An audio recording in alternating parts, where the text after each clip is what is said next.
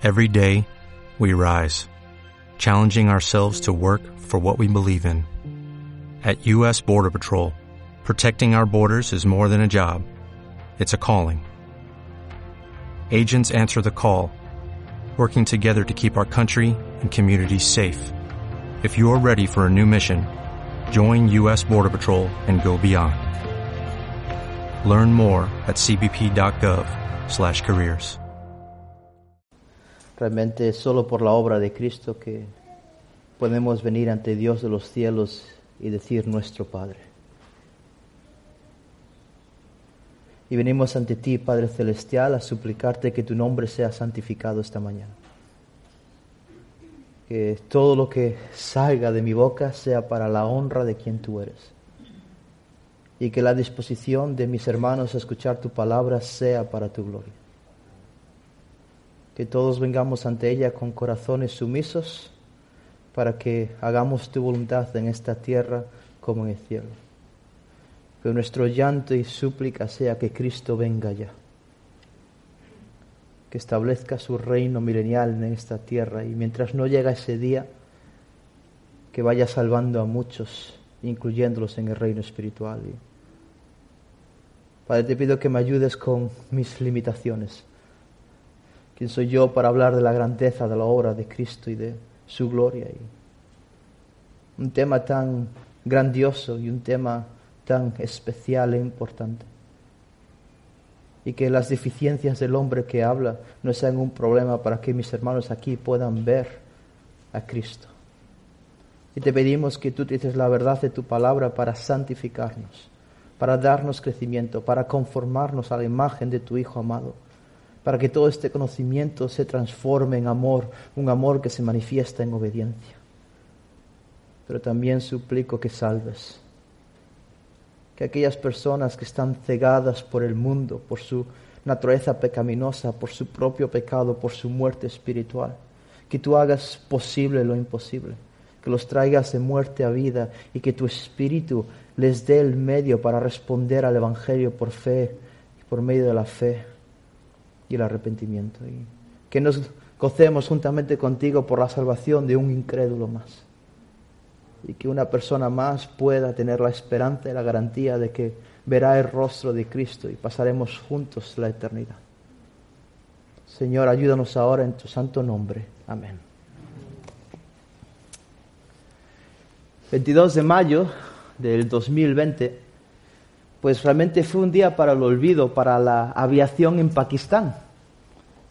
Y tristemente un avión con 99 pasajeros se estrelló en una zona residencial. Y tras una investigación, una investigación exhaustiva, se determinó que la culpa de este terrible accidente fue de los pilotos, fue una negligencia humana. Durante el descenso, cuando el avión estaba bajando, estos pilotos, como hacen todos, activaron el, tren de aterrizaje. Pero por alguna extraña razón, que en ese momento no se sabía, justo antes de tocar el suelo, subieron el tren. Y cuando empezaron a aterrizar, no se dieron cuenta que el tren de aterrizaje estaba retraído. Y lo que tocó la pista no fueron las ruedas, sino que fue el fuselaje del avión. Y al momento los pilotos se dieron cuenta e intentaron retomar el vuelo, y lo consiguieron. Lo que pasa es que ese golpeo inicial con el fuselaje contra la pista de aterrizaje dañó los dos motores. Y cuando intentaron retomar el vuelo para bajar el tren de aterrizaje y hacer un aterrizaje de emergencia, se encontraron que aunque los dos motores fallaron de golpe. Y después de intentar de alguna manera solventar la situación, tristemente se estrellaron contra un edificio que estaba cerca del aeropuerto y murieron 97 personas. Después de escuchar la grabación, el comité que estaba investigando la causa de este accidente y cuando escucharon a esta caja negra que aparentemente lo ganta todo, las autoridades del país determinaron que la culpa fue de los pilotos y supieron que fue la culpa de estos hombres porque al parecer la tripulación estaba entretenida, estaba distraída no estaba concentrada en su principal labor, que es aterrizar y despegar el avión. El resto lo hacen solo los aviones. y estaban distraídos porque estaban enzarzados en una acalorada discusión sobre el coronavirus. ¿Quién no ha discutido sobre el coronavirus? Una de las familias de los pilotos estaba siendo afectada terriblemente por este virus, mientras que la familia del copiloto no. Y no es muy difícil imaginarse cómo esta cabina de avión se convirtió en un cuadrilátero de boxeo, en un ring. Y en una esquina teníamos al piloto con los guantes azules defendiendo que coronavirus es verdad y que hay que seguir las legislaciones del gobierno y vacunarse. Y en la otra esquina, con los guantes rojos, el copiloto defendiendo que todo es un mito y estaba atacando con la indiferencia y el negacionismo. Para uno de ellos era importante guardar el protocolo, para otro no. Esa diferencia de perspectiva provocó que estos dos hombres se distrajeran de su verdadera prioridad. Aterrizar el avión. Y este error tuvo consecuencias catastróficas.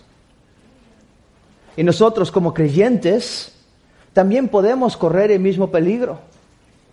A veces hacemos de lo secundario una prioridad y lo convertimos entonces en una distracción de lo que realmente debemos estar haciendo. Necesitamos tener claro cuáles son las prioridades para nuestra vida como cristianos en esta tierra, porque si no lo tenemos claro, entonces no vamos a poder enfocarnos en ellas.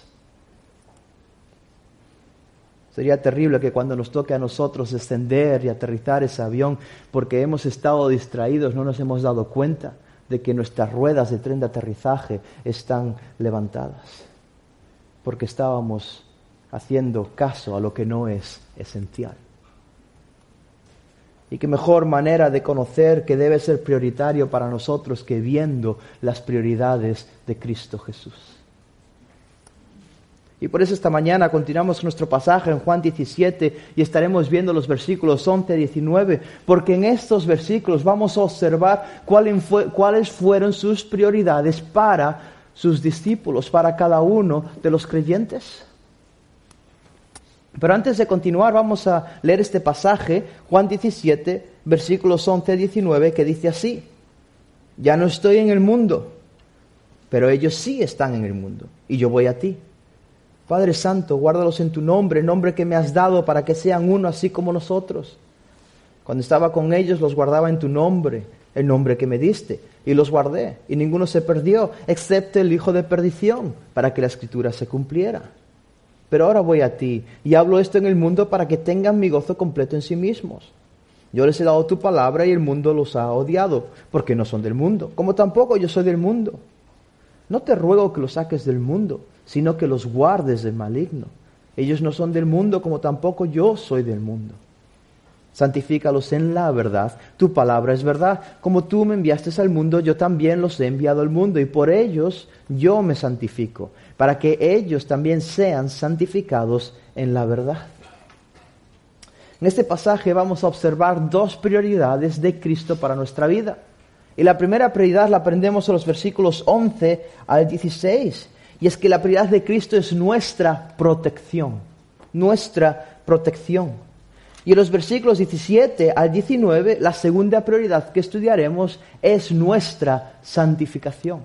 Las prioridades de Cristo para cada uno de los hijos de Dios es la protección de esa persona y la santificación de ese discípulo.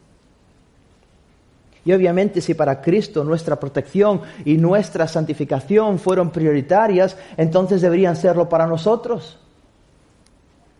Pero lo importante y lo que me gustaría que no perdieseis de vista a lo largo de esta mañana a medida que vamos explicando este pasaje, es que estas son las prioridades que el Hijo encomienda al Padre. Él se está dirigiendo al Padre, está diciendo, tu Padre protégelos, tu Padre santifícalos. El objetivo principal de estos versículos no es llamarnos a perseverar en la fe y crecer en santidad, lo cual es muy necesario y la Biblia lo enseña en multitud de otros pasajes. Pero el objetivo de estos versículos, en este caso específico, las palabras de Jesús no fueron para un llamado a obedecer estos mandatos, sino que fueron para consolar el corazón de sus discípulos. La idea no sería que Cristo nos está encargando estas cosas porque son su prioridad sino que la idea con la que nos deberíamos quedar al leer estos versículos y al verlos, al estudiarlos, es que como es la prioridad de Cristo y como Cristo quiere asegurarse que cada creyente sea protegido y sea santificado, entonces no se lo va a encomendar a los creyentes, se lo va a encomendar al Padre. Y por lo tanto, entonces todos seremos protegidos y santificados. ¿Os dais cuenta de la diferencia, verdad? La garantía de nuestra protección y santificación no está en nuestro esfuerzo, sino que está en que Cristo se lo encomendó a su Padre Celestial. Si estamos convencidos de esto, entonces aunque el mundo venga abajo, aunque se caiga, se derrumbe y parezca que Satanás haya ganado y que él realmente está haciendo lo que le da la gana y que, parezca que la iglesia cada vez es más débil, podemos seguir viviendo confiados. Porque si somos salvos, será imposible que el diablo nos arranque de las manos del Padre. Aun si incluso llegásemos a negar a Jesús tres veces como hizo Pedro. Si pertenecemos a Dios, vamos a crecer en santidad. Aunque los mismos demonios intenten llenarnos o ahogarnos, hundirnos en la ciénaga del pecado. Nadie que conozca jamás al Padre se perderá, porque el Padre nos protege y el Padre nos santifica. Y no me malinterpretéis ya desde el principio. Con todo esto que acabo de decir, no estoy diciendo que entonces yo no tengo que esforzarme en conocer la palabra, en obedecer la palabra, o que tengo libertad para pecar y hacer lo que me dé la gana. Pablo mismo responde a eso en Romanos 6.1, ¿verdad? ¿Qué diremos? ¿Pecaremos para que la gracia sobreabunde? De ninguna manera. Pero el objetivo de lo que vamos a estar estudiando en las prioridades de Cristo va a ser gozo en nuestro corazón, va a ser confianza, va a ser esperanza para nosotros. Las prioridades del Hijo son las prioridades del Padre y por lo tanto si Dios Padre, Dios Hijo y también Dios Espíritu, la Trinidad, buscan protegernos y buscan santificarnos, ¿quién va a poder evitarlo? ¿Quién va a poder frustrar esta obra? Nadie, ni nuestra carne, ni tan siquiera nuestras caídas en pecado, ni el mundo, ni Satanás con su ejército innumerable de secuaces malignos podrá arrebatarnos del cuidado protector y el cuidado santificador de Dios. Así que dicho todo esto, entonces, ¿cuál es la primera prioridad de Cristo para nosotros? Bueno, en los versículos 11 y 16, como mencionaba hace unos minutos, observamos que la prioridad de Cristo es nuestra protección. Primera mitad del versículo 11 dice Jesús orando al Padre, ya no estoy en el mundo, pero ellos sí están en el mundo y yo voy a ti. El viaje de regreso de Jesús al Padre que, que pasaba por la cruz ya había comenzado y en muy poco tiempo estaría de nuevo con su Padre. Él sabía que la partida al Padre tenía que pasar por la crucifixión. Y eso significaba que los discípulos, aparentemente desde su perspectiva, se iban a quedar solos, se iban a quedar desamparados. Cristo había cruzado el punto sin retorno, ya no había vuelta atrás había nacido, había se había encarnado, había vivido, cumplió la ley, estuvo ministrando por tres años a estos hombres, revelándole las palabras del Padre, dando a conocer al Padre para que en última instancia llegase este punto exclusivo justo antes de Gesemaní cuando dice que no sea lo que yo quiera, sino lo que tú has determinado y va a la cruz. Y es por eso que ya no había vuelta atrás en este viaje, que Cristo, aunque estaba presente con sus discípulos, puede decir, ya no estoy en el mundo.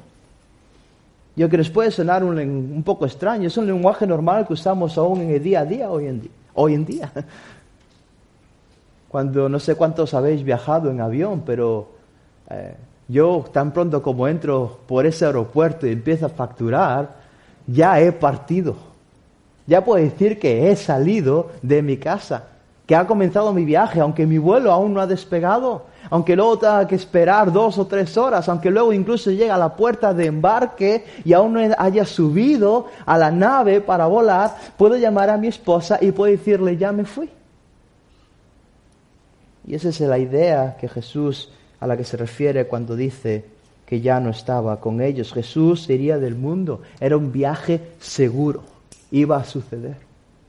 Y eso significaba que sus discípulos se iban a quedar en el mundo. Y el problema, eso supone un problema, es que si, si Jesús iba al Padre, entonces todo el odio del mundo contra Jesús ahora iba a ser dirigido contra sus discípulos. Y es por eso mismo que estos hombres necesitaban la protección de Dios en el mundo. Así que, ¿qué hace Jesús? Pues ora y le pide a su Padre en el versículo 11, Padre Santo, guárdalos. Guárdalos. Jesús no pide a sus discípulos que se protejan a sí mismos. No les pide que se escondan hasta que se calme la tormenta, hasta que dejen de perseguirlos, hasta que el mundo deje de odiarlos. No les pide que se mezclen con el mundo de tal manera que no se vea la luz de Cristo y del Evangelio y que por lo tanto no haya persecución contra ellos. Tampoco les pide que busquen la protección del gobierno, que busquen que el gobierno ejerza, establezca una serie de leyes de libertad religiosa, gracias a Dios por ellas, Pero nuestra esperanza, nuestra confianza y protección no está en esas leyes ni en el gobierno,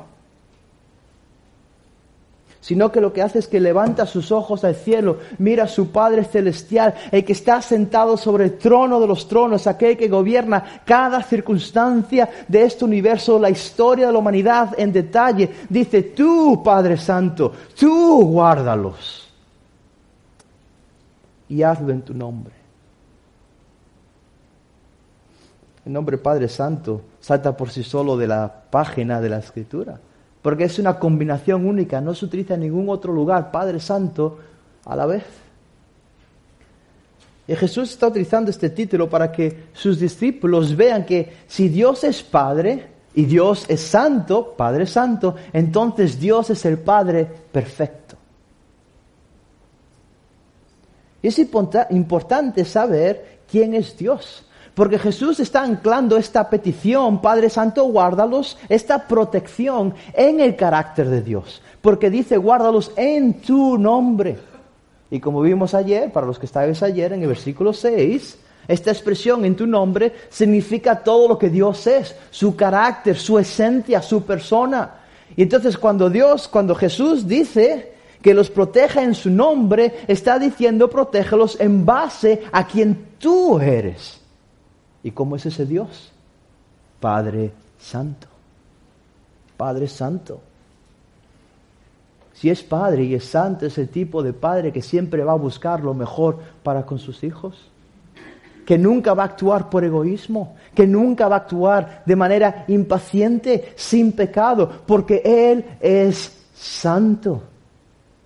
Y si es así, si es un padre que ama a sus hijos, pero lo hace con un amor santo, incondicional. Entonces no hay mejor persona a la que encomendar la protección de los discípulos. Hace unos años, ya cuando estaba en León, antes de mudarme a donde vivo ahora, antes vivía en un piso. Este piso era un segundo piso, una segunda planta y un bajo, o sea, realmente tres alturas. Y una tarde, cuando estaba jugando con mi hijo Oliver, era pequeñito, tenía dos años, estábamos corriendo por la casa jugando a la pita o al pilla, no sé cómo lo llamáis. En una de estas, él se metió a la habitación y cerró la puerta de golpe. Y la puerta no era muy buena, y menos la cerradura. Y al cerrarla de golpe, eh, se quedó atascada. Entonces Oliver estaba en su habitación, pero luego quiso salir y luego se dio cuenta de que realmente se había quedado atascado, estaba intentando abrir la puerta, no podía, entonces empezó a gritar, papá, papá, papá, y empezó a golpear la puerta. Así que bueno, como como buen padre que soy, o intento ser, pues voy, intento abrir la puerta sacar a mi hijo de ahí, pero no soy capaz, me doy cuenta que algo pasa con la cerradura, que está atascada. Así que la desmonto, digo, bueno, voy a desmontarla a ver si puedo de alguna manera abrir esa puerta.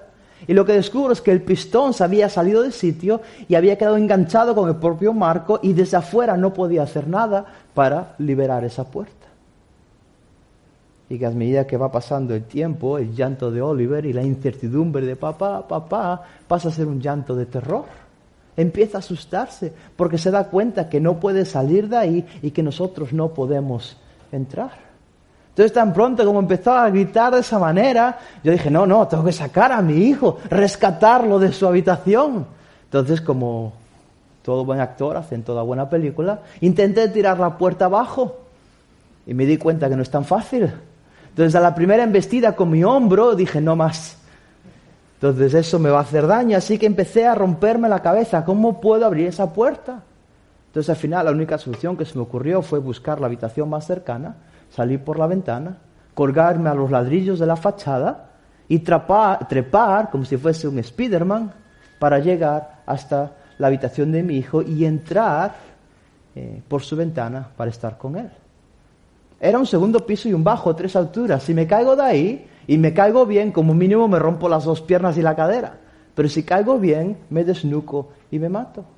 Y en su momento no lo pensé, tal vez debía haberlo pensado más, pero en su momento no lo pensé. Lo único que me preocupaba era proteger a mi hijo, era estar con él.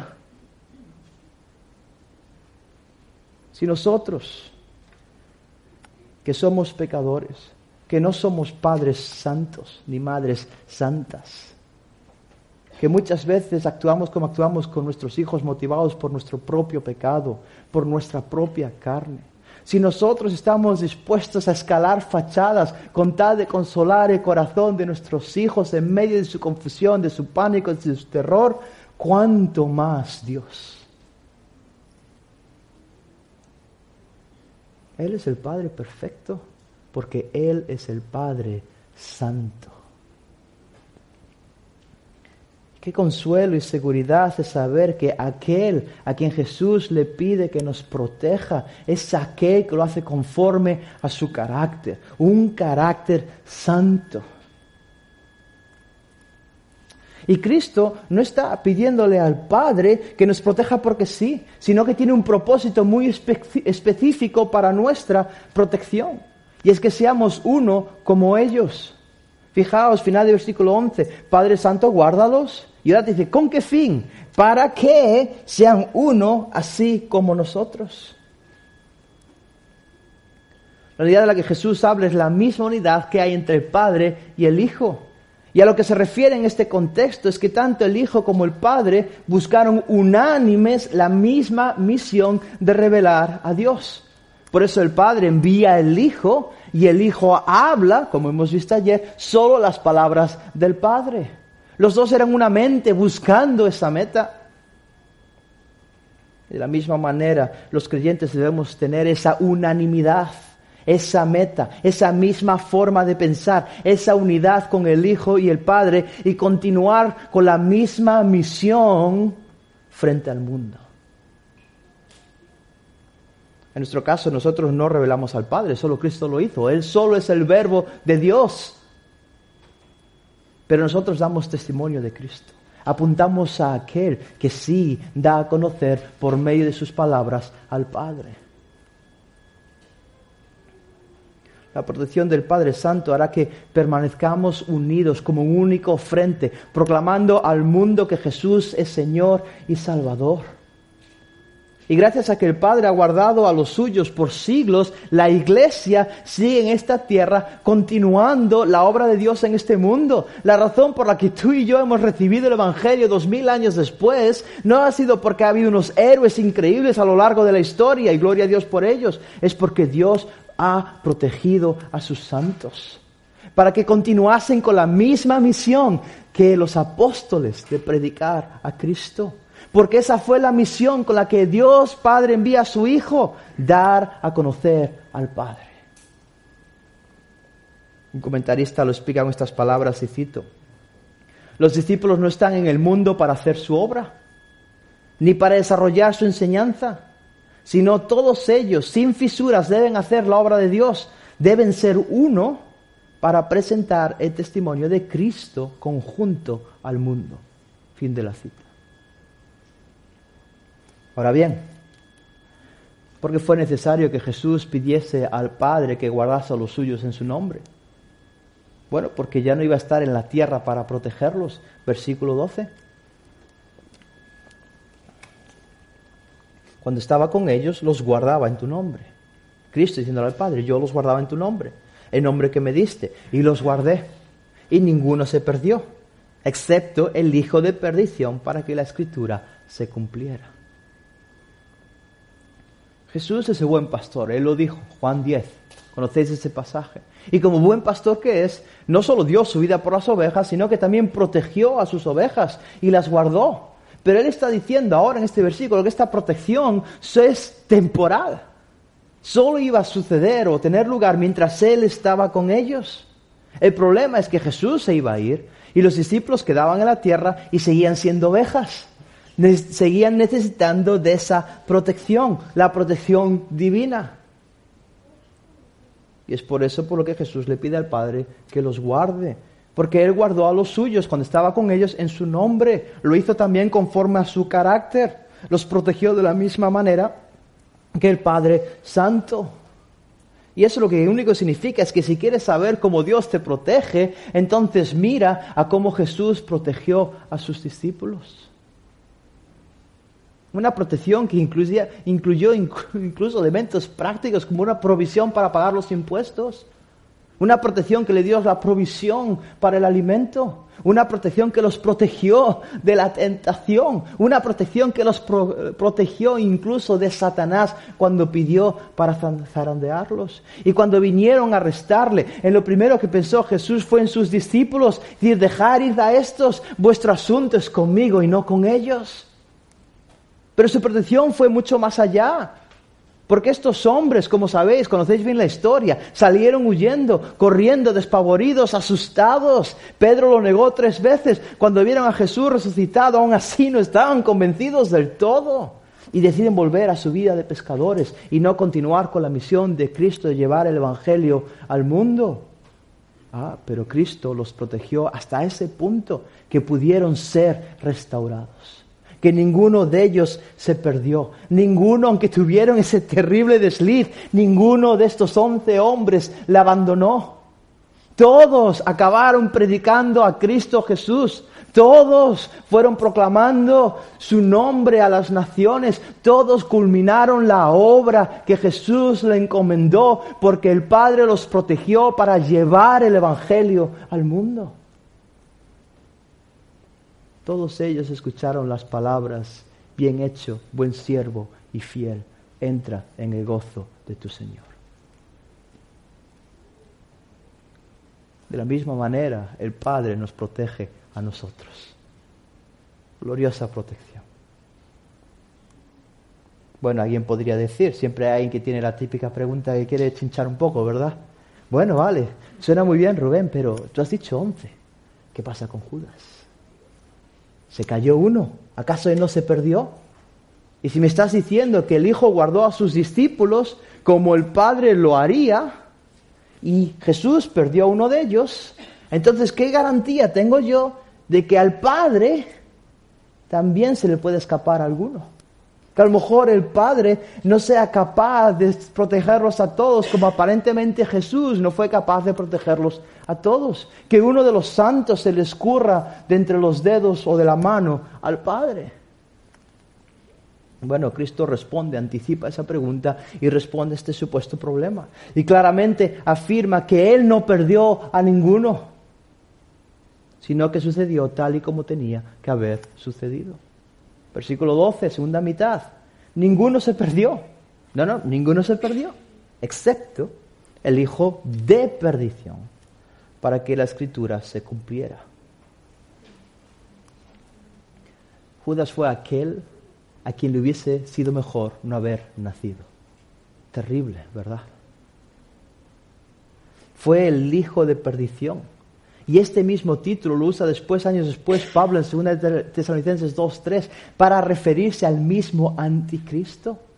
Y la razón por la que Judas recibe título hijo de perdición es porque Judas representa, es la cabeza, junto con el anticristo en el futuro. Es la cabeza que representa a todos aquellos que se alzaron y se van a alzar y alzarán contra Cristo Jesús. Que se rebelaron contra el Hijo de Dios. Y cada incrédulo que no acepta la luz, que rechaza la luz porque prefiere amar sus obras en la oscuridad, está actuando igual que Judas y está actuando igual de la misma manera que actuará el propio anticristo y se dirigen a la perdición, como también se dirigió Judas y como también se dirigirá el anticristo. Este traidor Judas comió del mismo plato que su maestro y aún así levantó su calcañar contra él, tal y como ya había profetizado el Salmo 41, versículo 9. Si la Biblia lo afirmó, es que iba a suceder, sí o sí, no hay vuelta de hoja, iba a pasar. El problema no es que Judas fue un autómata que hizo lo que no le quedaba otra opción que hacer. El problema fue que Judas deseó hacerlo. Judas quiso entregar a Cristo, traicionarle porque amó más 30 monedas de plata que al Hijo de Dios. Y eso lo único que nos indica es que Judas siempre fue del mundo. Siempre. Y si Judas siempre fue del mundo, Jesús no lo guardó. Porque Jesús solo guarda a los que el Padre le da. Y si entonces Judas es del mundo y el Padre no le dio a Jesús, a Judas, entonces Jesús no perdió a nadie. Porque no puedes perder lo que no tienes. El caso de Judas no es razón suficiente para dudar de la protección del Padre. Si es así, es decir, que el Padre siempre nos protegerá y ninguno de los suyos se perderá, entonces la respuesta a nuestro corazón debería ser gozo, profundo gozo. Versículo 13, pero ahora voy a ti y hablo esto en el mundo para que tengan mi gozo completo en sí mismos. Este versículo demuestra que Jesús oró para que sus discípulos fuesen confortados en ese instante por sus palabras. Por eso dice, hablo esto en el mundo. Y a lo que se refiere es justo a lo que acaba de pedir, a las palabras de contexto inmediato, a la protección del Padre Santo. Él va a volver al Padre. Él está intercediendo ahora a la diestra del Padre por nosotros. Él podía haber esperado ese momento para interceder por la protección de los suyos. Pero dice, no, lo hablo ahora en este mundo porque quiero que estos hombres me escuchen haciendo esta petición. Por eso se dirige en voz alta al Padre, para que sus discípulos sean testigos de lo que el Hijo está pidiendo. Que la protección de Cristo, perdón, la prioridad de Cristo es nuestra protección. Los discípulos estaban entristecidos y confundidos. Lo hemos mencionado varias veces ayer, ¿verdad? Habían depositado toda su confianza en Jesús de Nazaret. Lo habían dejado todo para seguir a este no hombre. Habían que estaban convencidísimos de que este Jesús era el Mesías, el Cristo, aquel que iba a establecer el reino, que iba a levantar y ensalzar de nuevo a la nación de Israel, que iba a expulsar a los romanos y con quien iban a estar reinando. Si viene a reinar, ¿cómo es posible que ahora se vaya? No puede irse, acaba de llegar, ya han establecido su reino. ¿Y qué va a ser de nosotros? Entonces, ¿qué pasa? ¿Lo hemos perdido todo? ¿Hemos despreciado tres años de nuestra vida? Entonces, ¿no vamos a reinar con Él? Y es en medio de esta incertidumbre cuando Jesús le pide al Padre que los proteja. Y el impacto inmediato de estas palabras tuvo que ser gozo en el corazón de estos hombres. Lo mismo que sucedió con mis hijos este fin de semana. Iba a traer a mi familia, pero resulta que tenía dos de ellos enfermos. Y cuando les dije que yo tenía que venir, que tenía que dejarlos partir, se pusieron tristes. Estaban emocionados que iban a venir conmigo, que iban a venir a Galicia. Pero esa tristeza se convirtió en gozo tan pronto escucharon que sus abuelos venían para estar con ellos. Y ya se olvidaron del padre. cuando me escucharon decir esas palabras en voz alta en medio de esa situación, mis hijos empezaron a saltar de alegría. Es exactamente lo mismo que está haciendo Jesús. Jesús no tenía que convencer al Padre de que los guardase.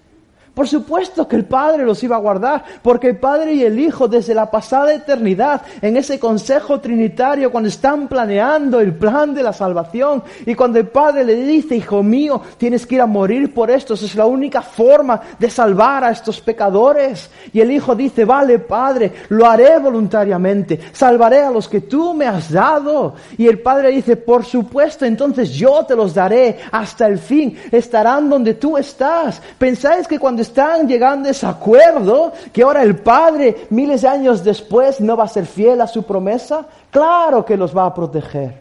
Jesús no tenía que orar, Padre, guárdalos, porque los iba a guardar de todas maneras. Pero habló esto en este mundo, para que estos hombres escuchasen. El Padre Santo nos va a proteger.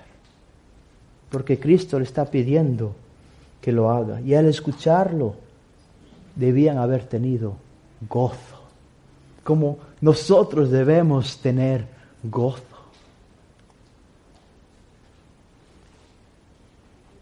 Por eso Jesús termina diciendo, hablo esto en este mundo para que tengan mi gozo completo en sí mismos. Y el gozo no es una alegría, alegría pasajera. Este gozo es el mismo gozo de Cristo, para que tengan mi gozo. Y a lo que se refiere es que el origen de este gozo, la fuente de este gozo es Jesús.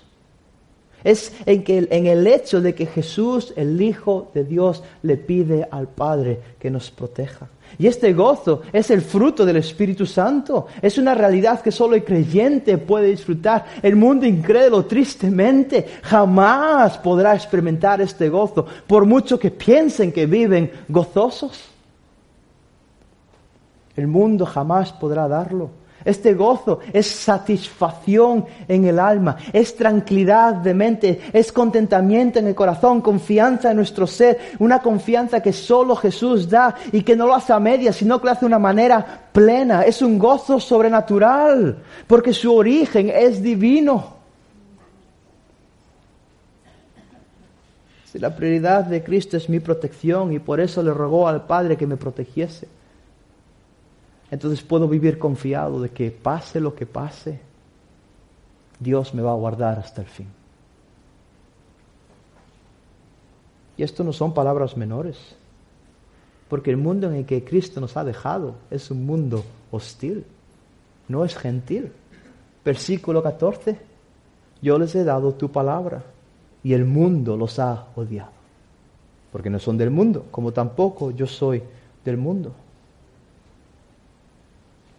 que recibimos la palabra de Cristo, tal y como vimos ayer, lo que esto significa es que los que hemos entendido que Él es el verbo de la segunda persona de la Trinidad hecha carne y que ha sido el enviado de Dios, el Mesías que tenía que morir por los pecadores y que volverá para reinar porque ha resucitado. Los que hemos aceptado este mensaje, entendido y vivido en base a ese mensaje, entonces no somos del mundo porque el Padre solo revela estas palabras a aquellos que le dio al Hijo de entre el mundo. Y no somos del mundo de la misma manera que tampoco Jesús es del mundo. Y si el mundo lo dio a Él porque no era de ellos, entonces si nosotros no somos del mundo, el mundo también nos va a odiar a nosotros. Porque pensáis que Jesús les dice en el capítulo 15, versículos 18 y 19, que realmente van a ser perseguidos y odiados por el mundo. Si el mundo os odia, ¿sabéis qué? Me ha odiado a mí antes que a vosotros. Si fuerais del mundo, el mundo amaría lo suyo. Pero como no sois del mundo, sino que yo escogí de entre mundo, por eso el mundo os odia. Y no solo es algo que dice de pasada, porque voy a repetirlo en el capítulo 16, versículo 2. Os expulsarán de las sinagogas, pero viene la hora cuando cualquiera que os mate pensará que os sí rinde servicio a Dios y harán estas cosas porque no han conocido ni al Padre ni a mí, porque son del mundo. Hermanos, escuchad estas palabras, porque creo que debemos escucharlas más que nunca, el mundo no es nuestro amigo. Pero el mundo tampoco es impasible. No es Holanda, no es neutral. El mundo es nuestro enemigo. El mundo es un enemigo feroz de la misma manera que lo es Satanás, porque es el sistema desarrollado por el príncipe de la potestad del aire para engañar al pecador, para cegarlo y si pudiese, para destruir al creyente, si pudiese. No sé por qué tantas veces intentamos vivir queriendo agradar a este mundo. ¿Por qué tantas veces que vivimos intentando de alguna manera que nuestro mensaje, nuestras palabras, nuestras vidas sean apetecibles a este mundo?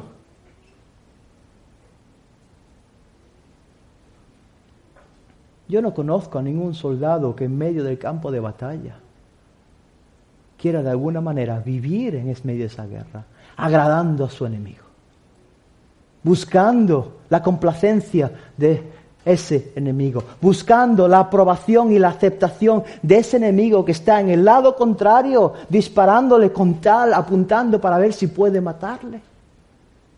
Y tantas veces aquí estamos nosotros de una manera que no entiendo, intentando buscar la aceptación de los que están ahí fuera. El mundo es nuestro enemigo, nos odia, nos odia. Pero hay un gran pero, pero enorme, con letras mayúsculas. El Padre nos protege en medio de este mundo, porque la protección es la prioridad de su Hijo. Y es a la luz de esta verdad que entonces ahora podemos entender la petición de Jesús en el versículo 15, cuando dice, no te ruego que los saques del mundo, sino que los guardes del maligno.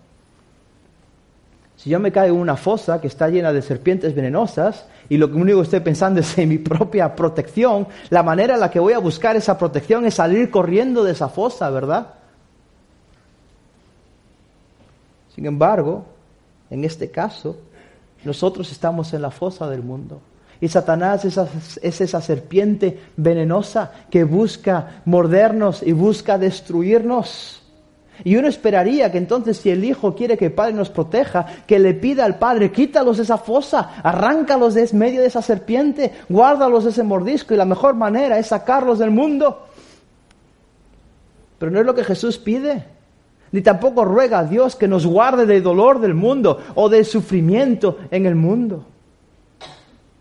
Ni tan siquiera le pide que nos proteja de los actos malvados de los pecadores contra nosotros. El Hijo, para quien su prioridad es nuestra protección, lo que le suplica al Padre es que todavía no nos quite de este mundo, un mundo que nos aborrece. ¿Por qué? ¿Por qué? porque tenemos que ir al mundo para dar testimonio de Él. Es la misma misión que Jesús acaba de encomendar a sus discípulos en Juan 15, 27. Vosotros juntamente con el Espíritu daréis testimonio de mí a este mundo que os acabo de decir que os va a aborrecer. Es la misma misión que les encomendó la gran comisión y por implicación a nosotros. Estamos aquí en esta tierra, seguimos en este mundo para que vayamos a las naciones, a nuestras familias, a nuestros vecinos, a nuestros compañeros de trabajo, hasta los confines de la tierra, declarando y proclamando que Jesús es Señor y Salvador y que solo en Él, bajo ese nombre, encontramos el perdón de los pecados. Por eso estamos en este mundo. Pero ¿cómo, podemos dar testimonio de Cristo si el Padre nos hubiese protegido sacándonos del mundo? Sería imposible, ¿verdad? Aislarnos del mundo se opone de lleno al propósito por el cual estamos en este planeta. A veces me encuentro con creyentes que si les preguntas cuándo fue la última vez que has estado con un incrédulo, tienen que pensar porque se han aislado del mundo de tal manera que mi pregunta es cómo entonces estás dando testimonio de Cristo al mundo. Y es la única razón por la que estamos aquí. John MacArthur dijo, la razón por la que seguimos en el mundo es predicar el Evangelio al mundo. Esta misión es la única cosa que podremos hacer mejor en esta tierra que en el cielo. Fin de la cita.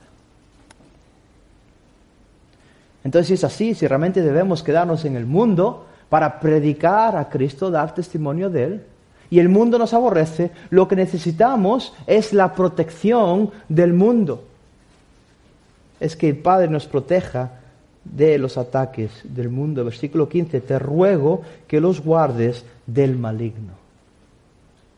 Y Jesús pide al Padre que nos proteja de Satanás mismo. Es a lo que se refiere con la expresión maligno. El mundo odia a Cristo porque el diablo odia a Cristo. Y el diablo es el que controla el sistema de este mundo, la forma de pensar de este mundo, las cosmovisiones, filosofías. Son sistemas diseñados y controlados por Satanás. Satanás es el león rugiente al acecho que está buscando a quien devorar y si fuera por él nos habría destruido a todos, nos habría borrado del mapa. Y la única razón por la que hemos perseverado hasta ahora, la única razón por la que no hemos apostatado de la fe, por la que no hemos negado a Cristo, ni le hemos traicionado, la única razón por la que no hemos comprometido el Evangelio, ni porque es porque el Padre nos ha guardado hasta aquí. Y no hablo de nuestras vidas solo. Hablo de la persecución de Nerón en el primer siglo, matando a todo aquel que era cristiano. Hablo de la persecución de Diocleciano en el siglo III, intentando destruir la Biblia, ya que no fueron capaces de matar a los cristianos. Vamos a cargarnos aquello, a lo que hace la gente cristiana, la palabra de Dios. Tampoco fueron capaces. Hablo del paganismo y el sincretismo de, de Constantino en el siglo IV, de la edad oscura en el siglo X, con el resurgir o el nacimiento de lo que conocemos hoy en día con la Iglesia Católica. Hablo de la contrarreforma, matando a tantos y tantos creyentes. Hablo de la edad moderna y el humanismo que nos inunda el secularismo, donde Dios ya no es importante y no pinta, ha desaparecido, no pinta nada, ha desaparecido del mapa y lo único que importa es el hombre como fuente de la verdad y por lo tanto ya no hay verdad. Ataque tras ataque por dos mil años de historia de la iglesia y la iglesia sigue en este mundo. Y a pesar de que hemos metido la pata bien metida, ¿verdad? El Evangelio ha llegado fielmente, dos mil años después, a Vigo. Y por eso estáis sentados aquí.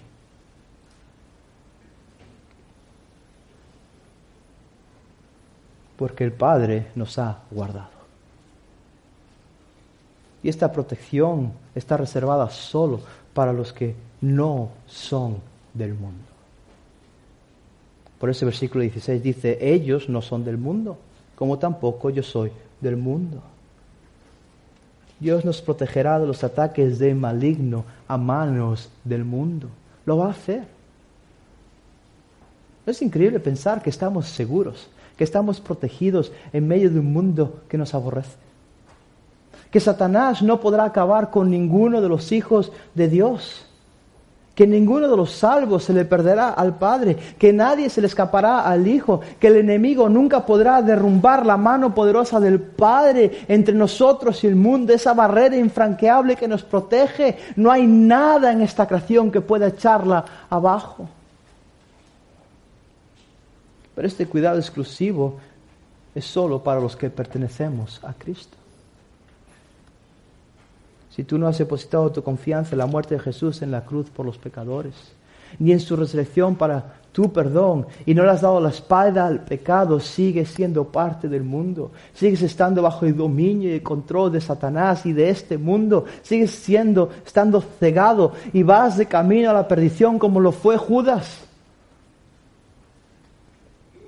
Si es así, arrepiéntete y cree. Cree que Jesús es el único que nos puede abrir y lo ha hecho el camino al Padre. No hay mejores manos en las que estar que en las manos todopoderosas y amorosas de Dios. Dale la espalda al mundo y ven a Cristo para recibir su perdón. Si el Padre nos protege de maligno, ¿cuál debe ser nuestra respuesta a esta verdad? Pues la misma que los discípulos ir al mundo y predicar a Cristo. La protección del Padre es tal que aun si pudiésemos proclamar el nombre de Jesús a Satanás mismo, que no podemos, aun si pudiésemos descender hasta las profundidades del infierno, que no podemos, y predicarle a Jesús, un nombre que odia y aborrece, y aunque en ese instante Satanás quisiese destruirnos, no podría. Porque el Padre nos protege porque fue la prioridad de Cristo. No hay oposición, no hay odio que pueda apagar la fe de un creyente genuino. Por mucho que puedan destruir el cuerpo, jamás podrán destruir nuestro alma. Y si somos salvos, es un alma que está segura en las manos de Dios y que recibirá un cuerpo resucitado. Pero todo esto nada tiene que ver con nuestras fuerzas. Nosotros no nos protegemos sino que el Padre nos protege porque es la prioridad del Hijo. La segunda prioridad la encontramos en los versículos 17 y 19. Y la primera, como estuvimos viendo hasta ahora, es que el Padre nos protege. Y la segunda prioridad de Cristo es nuestra santificación. Versículos 17 y 19 dice así, santifícalos en la verdad, tu palabra es verdad. Como tú me enviaste al mundo, yo también los he enviado al mundo y por ellos yo me santifico para que ellos también sean santificados en la verdad. El hecho de que Jesús esté rogando al Padre que santifique a sus discípulos nos demuestra algo muy importante y es que la santificación del creyente no es opcional. Ser santos es la única forma de vivir como hijos de Dios. No hay otra forma de vivir la vida cristiana que no sea caminando en santidad. Lo cual tiene sentido, porque si no somos del mundo, entonces no podemos vivir como el mundo, ¿verdad? Algo que parece tan básico se ha vuelto extremadamente complejo.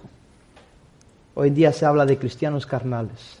Se habla de cristianos que se han alejado o se han apegado, apagado, cristianos tibios o cristianos que profesan y que se han bautizado porque llevan años en venir a la iglesia, pero porque profesaron y se bautizaron son salvos. Cristianos profesantes pero no practicantes, como los católicos que solo van a las bodas. Y todas estas categorías en contra de la enseñanza bíblica definen a estos supuestos cristianos como gente que a pesar de estar siendo supuestamente protegidos por el Padre, viven como el mundo. Pero espero que os deis cuenta que después de todo lo que hemos intentado explicar, es que es imposible que si el Padre nos está protegiendo para no acabar bajo la influencia del mundo, para no hacer lo que el mundo hace, para protegernos de ese odio, de ese, de ese, de ese aborrecimiento que tiene contra nosotros, que ninguno de los que pertenecemos al Padre porque hemos sido salvados en Cristo Jesús va a vivir como el mundo. Es imposible.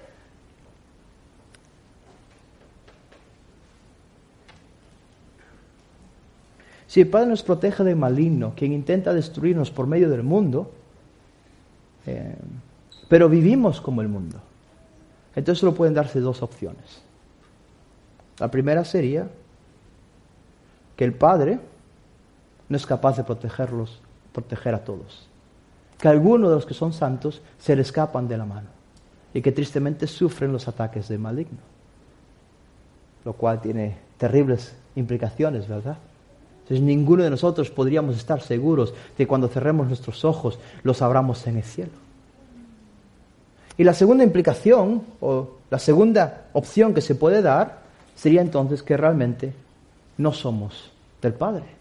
Y por eso el Padre no nos protege. Y por eso vivimos como el mundo, porque somos del mundo. Y si somos del mundo, nos dirigimos a la perdición como el Hijo de perdición. Nuestra santificación es prioritaria para Cristo y está estrechamente ligada a la protección que estamos recibiendo del Padre. En otras palabras, si el Padre te protege, entonces ten la certeza de que vas a ser santificado. Entonces, ¿qué significa la santificación? ¿De qué hablamos cuando digo que el Padre nos santifica? Bueno, ser santificado es más que crecer en moralidad y buen testimonio.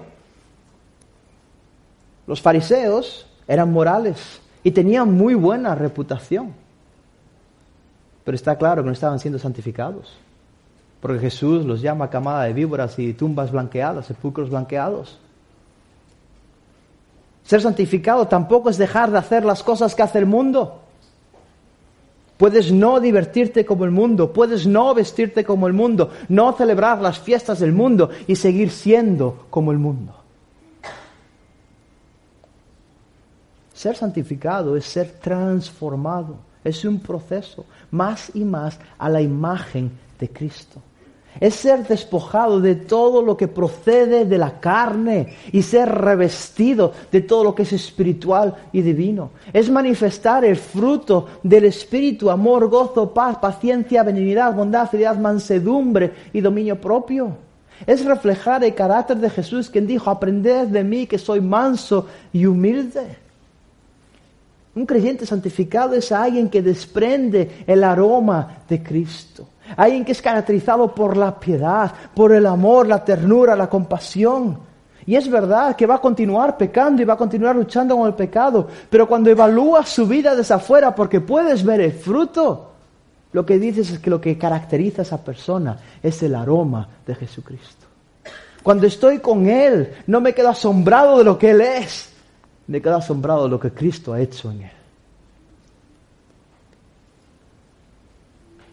¿Quién puede lograr tan cambio abismal en nosotros? El Padre Santo, aquel a quien el Hijo le encomienda nuestra santificación. Padre Santo, santifícalos. Solo el Padre Santo puede producir hijos santos por medio del Espíritu Santo. Ahora bien, esto no significa que porque el Hijo le encomienda al Padre nuestra santificación, que nosotros nos tengamos que despreocupar, que no tengamos que hacer nada. Para nada. Porque mirad cómo continúa el versículo, santifícalos en tu verdad, tu palabra es verdad. Es verdad que la gente que lleva a cabo la acción es Dios. El Padre es quien nos santifica, pero el medio por el cual logra esa acción es la palabra de verdad. El medio santificador es la escritura, la norma de fe, el mensaje de fe que hemos creído para nuestra salvación, ese mismo mensaje para nuestra vida, nuestra norma de conducta. Las mismas palabras que nos condujeron a salvación prosiguen su acción en nosotros, santificándonos. Sin la palabra es imposible ser transformados a la imagen del Hijo.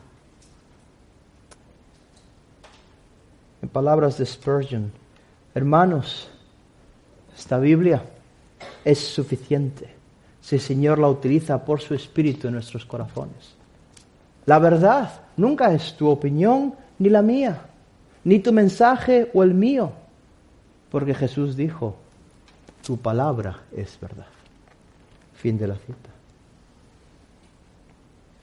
Sin embargo, la palabra de Dios no actúa en el corazón de creyente por ciencia infusa. Que tengas una Biblia en la santería de tu casa no te santifica.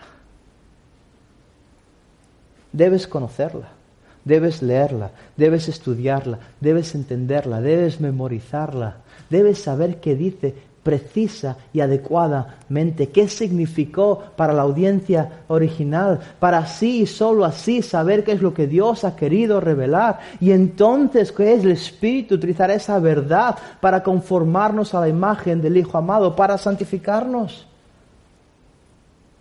Nuestra santificación es la obra del Padre. Pero si tú no te esfuerzas, y yo no me esfuerzo para que la palabra de Cristo muera en abundancia en nuestros corazones, en nuestras mentes, vamos a ser creyentes raquíticos.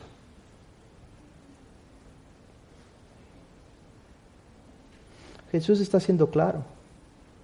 Nada, nada fuera de la escritura te puede dar crecimiento. Nada. La Biblia no es solo para salvarte. Y una vez que eres salvo, sigues las filosofías de este mundo para arreglar tus problemas. No, la Biblia es para salvarte y es para santificarte en cada área de tu vida. Es una santificación integral, afecta a todo tu ser. Hermanos, tengamos cuidado. No caigamos en el error de pensar que la sabiduría de los hombres puede tener algún impacto positivo en el creyente. Imposible. No tiene sentido que si somos creyentes busquemos ayuda del mundo o en la sabiduría del mundo que nos aborrece, en filosofías desarrolladas por hombres del mundo para nuestra estabilidad emocional, para nuestros problemas relacionales y matrimoniales, para nuestras ansiedades y lo que quieras, etcétera, etcétera, etcétera. Porque la solución, la respuesta a nuestra santificación, a nuestro crecimiento espiritual está en que el Padre nos santifica por medio, solo por medio de este libro.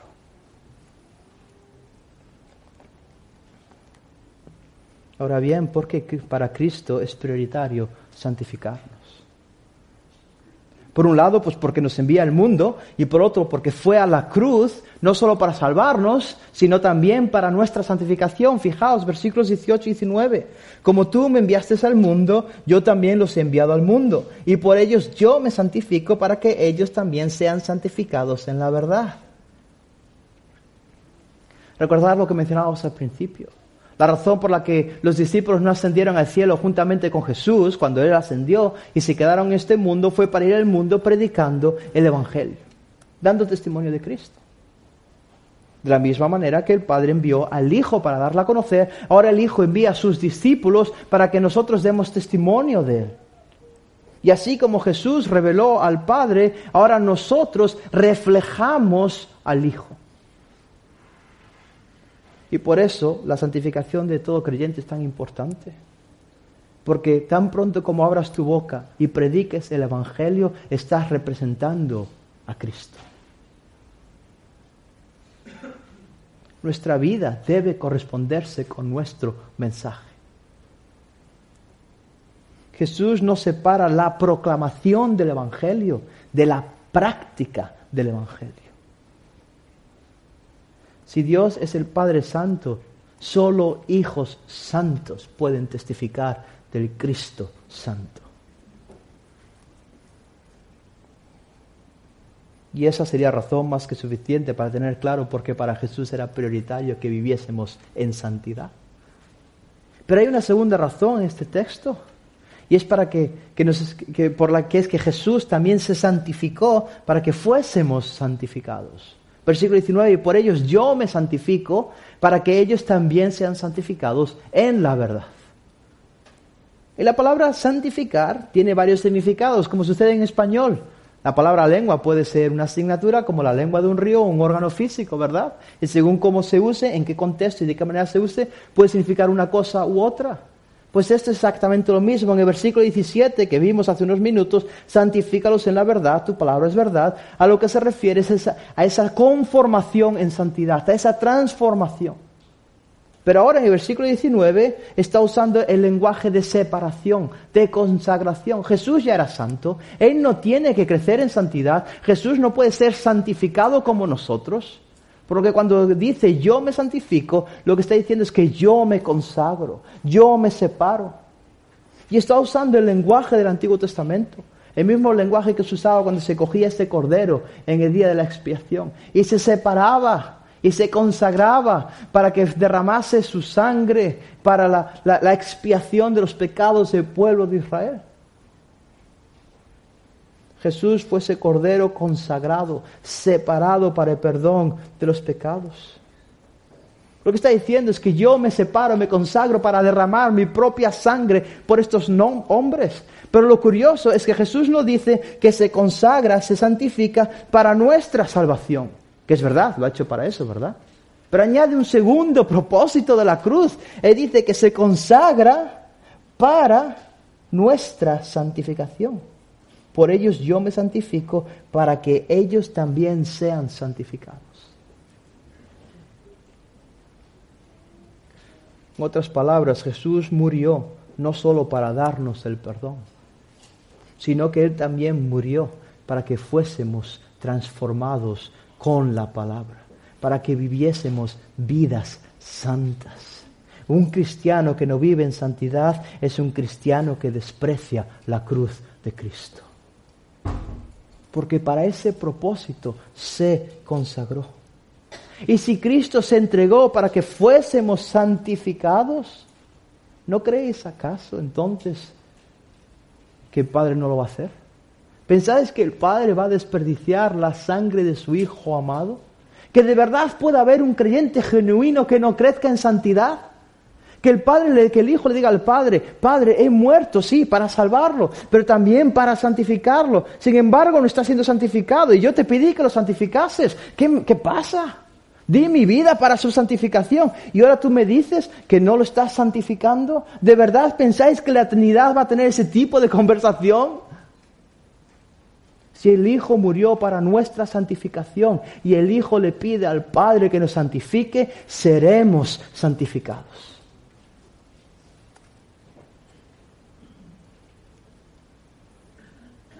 ¿Sabéis por qué estas verdad son excelentes noticias? Porque lo son. Aunque también preocupantes en nuestro contexto, ¿verdad? Pero son excelentes noticias. Se nos ha encomendado ir al mundo y hacer discípulos. Pero para ello, aunque no somos el mundo, debemos mojar nuestros pies en el océano del mundo. Necesitamos formar relaciones con gente del mundo, trabajar con incrédulos, estar con pecadores, pero sin pecar como el mundo, sin ser afectados, influenciados por el mundo. Pero estar en el mundo podría suponer un problema, porque lo último que queremos es mancharnos con el pecado del mundo. Ir al mundo para testificar de Cristo supone ir al frente de batalla y entrar en el terreno del enemigo. Pero el Padre nos protege del maligno. Ir al mundo para predicar el Evangelio supone extender a la cloaca apestosa del pecado sin pecar, pero el Padre nos va a mantener limpios aún en el mundo.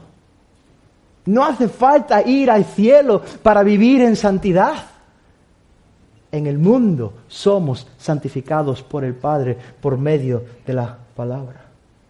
¿Por qué? Porque son las prioridades de Cristo. Porque la prioridad de Cristo fue nuestra protección y nuestra santificación. Y eso son muy buenas noticias para nosotros. Porque podemos ir ahí afuera. Podemos ir al mundo sin miedo a que el mundo nos destruya y apague y elimine nuestra fe, porque el Padre nos va a proteger. Pero también ir afuera, ahí donde todo el mundo vive esclavo del pecado bajo el dominio de Satanás y a pesar de estar rodeados de oscuridad, podemos brillar en santidad, en obediencia a la palabra y dar testimonio de Cristo. Y la influencia del mundo, si vivimos conforme a la Escritura, no va a apagar o minimizar nuestra transformación a la imagen del Hijo, no nos va a afectar porque el Padre nos va a santificar, aun si estamos en el medio del mundo. Así que, ¿qué más necesitamos para ir al mundo y hacer discípulos? Tenemos la protección del Padre y la santificación del Padre. Policarpo fue uno de los discípulos del apóstol Juan. Él vivió en el primer siglo y el primer segundo siglo y vivió en torno a unos 90 años. Y terminó muriendo a su vejez como un mártir en el Coliseo romano. Y durante su juicio, el procónsul estaba preocupado por la avanzada edad de este hombre y tuvo compasión de él. Entonces estaba intentando persuadirle para que negase a Cristo, pero ya no lo hacía como hacían el resto de los creyentes, sino que realmente eh, le decía, hombre, usted tiene una edad que mejor niéguelo y se acabó todo esto y, y muera tranquilo. A lo que Policarpo le respondió, y cito, 86 años le he servido, hablando de Cristo, y ningún mal me ha hecho. ¿Cómo puedo yo blasfemar contra mi rey que me ha salvado? Entonces el procónsul le amenaza con echarle a los leones. Y Policarpo dice, vale, pues échame los leones. Entonces finalmente el procónsul ya la desespera y dice, pues te voy a quemar vivo. Entonces Policarpo responde, me amenazas con el fuego que se extingue, porque no conoces el fuego del castigo eterno reservado para los impíos. ¿A qué esperas? Haz conmigo lo que quieras. Al final el procónsul lo sentenció a morir quemado en la hoguera. Y así murió este hombre. El mundo buscó destruir la fe de Policarpo, que Policarpo negase y renegase de Cristo. El maligno intentó apagar y hundir esa fe, que abandonase el Evangelio. Sin embargo, Su compromiso con su Señor fue tal que abrazó las llamas de este mundo con tal de no darle la espalda a su Salvador. Prefirió morir por el fuego que vivir en el infierno eternamente.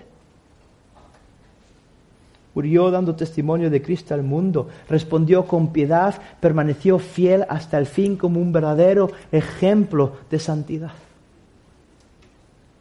¿Cómo es posible que un hombre en su vejez y debilidad física de 90 años perseverase de esta manera proclamando a Cristo? Este milagro fue posible solo porque el Padre lo protegió y el Padre lo santificó. Como hace con el resto de los creyentes. Nuestra protección y santificación son la prioridad del Hijo y del Padre. Si somos hijos de Dios, tenemos garantizada una fe que no va a dejar de existir. Una vida en esta tierra que va a brillar reflejando a Cristo. Sucederá si realmente somos salvos. Aunque el maligno nos odie y busque quitarnos la vida, no podrá arrebatarnos de la mano de Dios. Aunque el mundo quiera contaminarnos con el pecado, no podrá frenar la santificación de Dios en nosotros. Y prueba de ellos es que todos los hijos de Dios seremos glorificados. Por lo tanto, vayamos al mismo mundo que Cristo nos envió y testifiquemos de Él, a la vez que vivimos vidas santas, porque el Padre nos protege y el Padre nos santifica. Oremos. Padre, te pido que nos ayudes a ver las prioridades de Cristo, que realmente esa confianza en tu protección y en tu santificación nos motive a ir al mundo y a vivir vidas santas y a predicar y testificar a Cristo. Yo gracias porque Él es digno de ser predicado y proclamado y porque vale la pena aún morir por Él. Cautívanos con Él, con su gloria y con su amor, de tal manera que temamos más a ti que al mundo. Señor, y que no vivamos avergonzados del Evangelio. Señor, que seamos conocidos como personas que predican a este glorioso Cristo y que viven en santidad como Él es santo. En tu santo nombre. Amén.